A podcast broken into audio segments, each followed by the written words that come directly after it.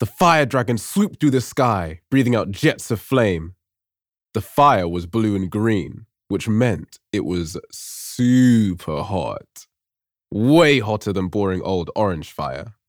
Some of it was even purple, which is hotter than 10 million suns. The dragon dived again, and on her back, First Rider Theo clung on with grim determination. Together, they had defeated the massive, drooling ogre and its army of flying, saber toothed goblins, as well as escaping the winged cheetah, which is the fastest creature in the skies. But they weren't out of danger yet. They still needed to face the fire dragon's greatest nemesis.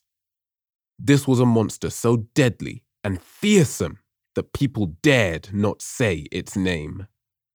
Theo didn't even know what it looked like, apart from that it was absolutely massive and very, very cold. Theo and the fire dragon felt a gust of icy air, then thundering stomps echoed all around them, and they could see the trees and mountains shaking far below. The fire dragon swung its tail around, sending a bunch of stray goblins spinning through the sky, and they turned to face what looked like a wall of icy mist with two cold blue eyes shining out. Theo, said the monster. Yes, monster, replied Theo, trying to stop himself from shivering. Have you tidied your room? Huh? said Theo. I said, Have you tidied your room? said his mum, walking in. And what did you call me? Um, said Theo, snapping out of his daydream. I, called you Mumster. I-, I-, I thought it was time you had a new nickname. Oh, I like it, said Mum. Now pick up your pants. Theo's mum called his room the bin, but he preferred to call it the Dragon's Lair because absolutely everything in there was themed around Theo's favorite thing dragons. He had dragon curtains, a dragon duvet, and pillows, and big, furry dragon slippers. His bookshelves were full of dragon books and his completed Dragonia sticker albums. And covering half his wall was a giant poster of First Rider Ada leader of the mighty and noble band of peacekeepers known as the Dragon Riders. In the picture, she was hanging onto a battle scarred dragon, Faust. Theo had read everything he could find on dragons, hand drawn his own map of the magical land of Dragonia, and even made his own flame red replica dragon rider jacket. Today, the dragon's lair was extra messy because Theo was packing for the most exciting trip ever and had tipped all his belongings onto the floor while working out what to take. After his mum had given him a big hug and left for work, Theo picked up a sock and put it in the washing basket. Then he thought that was enough tidying for now and went back to reading the letter he'd read approximately 700 times. Dear Theo, it is my great pleasure to invite you to join us at Dragon Towers. Please report to the school in two weeks' time. The magical orb will guide you to the appropriate dragon door. Sincerely, D. Ranker, Headmaster. Do you think you might have overpacked? said Dad, as Theo dragged his bag out onto the landing. Dad was wrestling Theo's baby brother Dexter into his buggy while getting kicked in the head. No, said Theo confidently as he bumped the bag down the stairs. In the end, he decided to bring all his dragon action figures and both dragon lunchboxes, just in case. Theo perched on his bag in the hallway and flicked through his current Dragonia album while Dad searched for one of Dexter's shoes. He couldn't believe that he was actually going to dragon school and that soon he would be flying around on his very own dragon. As he turned the pages, full of all the different types of dragons, he wondered what his would be like and what powers it would have. There were ice dragons, camouflage dragons, and thunder dragons, whose roar was so loud it made the earth shake. There were even slime dragons, who fired neon slime at their enemies, which Theo thought was pretty awesome. But of course, there was one dragon he was hoping for a fire dragon. Lots of dragons could breathe fire, but fire dragons could breathe it in lots of different colors, and some of them could even breathe whole fireworks displays.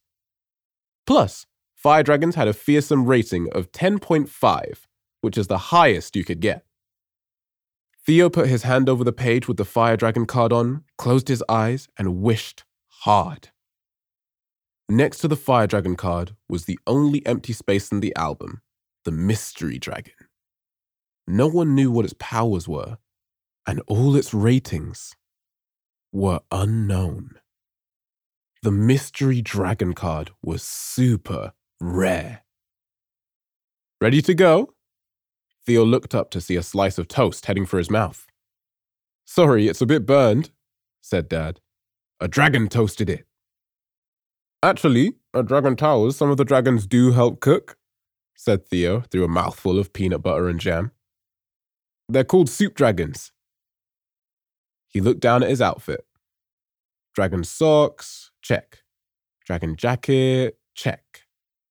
Dragon pants, said Dad, waving a tea towel at the smoke coming from the toaster. Check, said Theo. He brushed the crumbs off his Dragon Rider jacket. All set? asked Dad. Do you need anything else? Money? Snacks? Uh, I don't think so. Dragon Towers is in the magical land of Dragonia. I don't think they even use money there, said Theo. I won't say no to snacks, though. He stuffed his backpack full of crisps and chocolate bars and a satsuma to keep his dad happy. I'm ready, he said. Bam!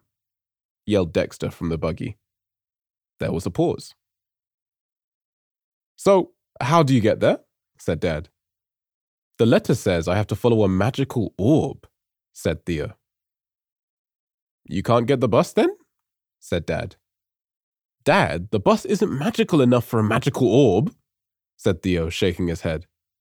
Bum, said Dexter disdainfully. Theo pulled his bag onto his shoulder. How would he find the magical orb? He'd sort of assumed it would just turn up, like the letter had done a couple of weeks ago. Then there was a knock at the door. Theo gulped. He took a deep breath, stepped forward, and opened it. Sorry, I forgot my keys, said Mum. Theo put his bag back down again. But it means I get another hug from my dragon flyer, said Mum, giving him a squeeze and lots of kisses. It's Dragon Rider, Mum, Theo said into his mum's arm. He wriggled free, but gave a half grin up at her.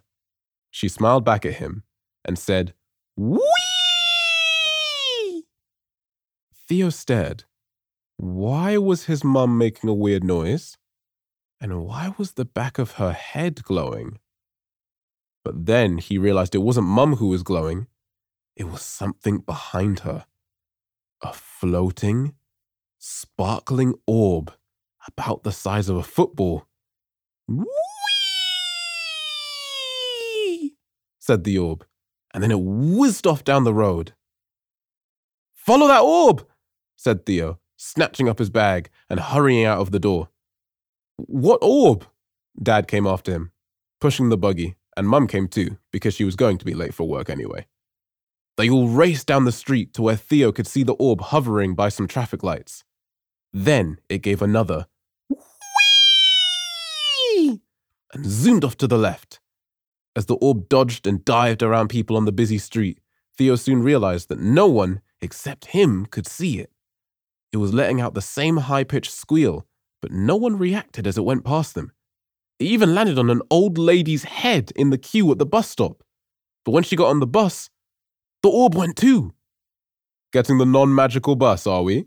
said Dad with a grin as the others caught up with Theo and they all climbed aboard. Theo had the chance to get his breath back, as the orb seemed happy nestled in the old lady's hair, and the bus moved slowly in the traffic. Then, when they got to the stop by the leisure centre, the orb zoomed off again out of the window. They got off the bus and ran after the orb through the leisure centre car park, nearly colliding with a queue of kids. Sorry, Theo called out as the orb changed direction again and headed for the park. Theo chased the orb as it dived in and out of trees and then zigzagged through the swings, and Mum, Dad, and Dexter followed behind. Dexter was bumping along in the buggy, absolutely loving it. Bum! He yelled happily. The orb bounced across the monkey bars and rolled down the slide. Then it landed with a plop in the sandpit. Theo reached the sandpit and skidded to a halt as he realized that the orb was hovering in the air. It had finally stopped. And behind the orb, something was moving. A bit like when you glimpse shimmery lights out the corner of your eye. Theo squinted, and it became clearer. A rectangle of glimmering colors was taking shape, hovering just above the ground. It must be the dragon door! Theo turned and gave his parents a thumbs up, and they waved excitedly while Dexter blew raspberries. Have fun, my brave little dragonflyer, said Mum. But Theo didn't have a chance to reply because the magic orb exploded in a big puff of glitter and he was sucked through the shimmering portal.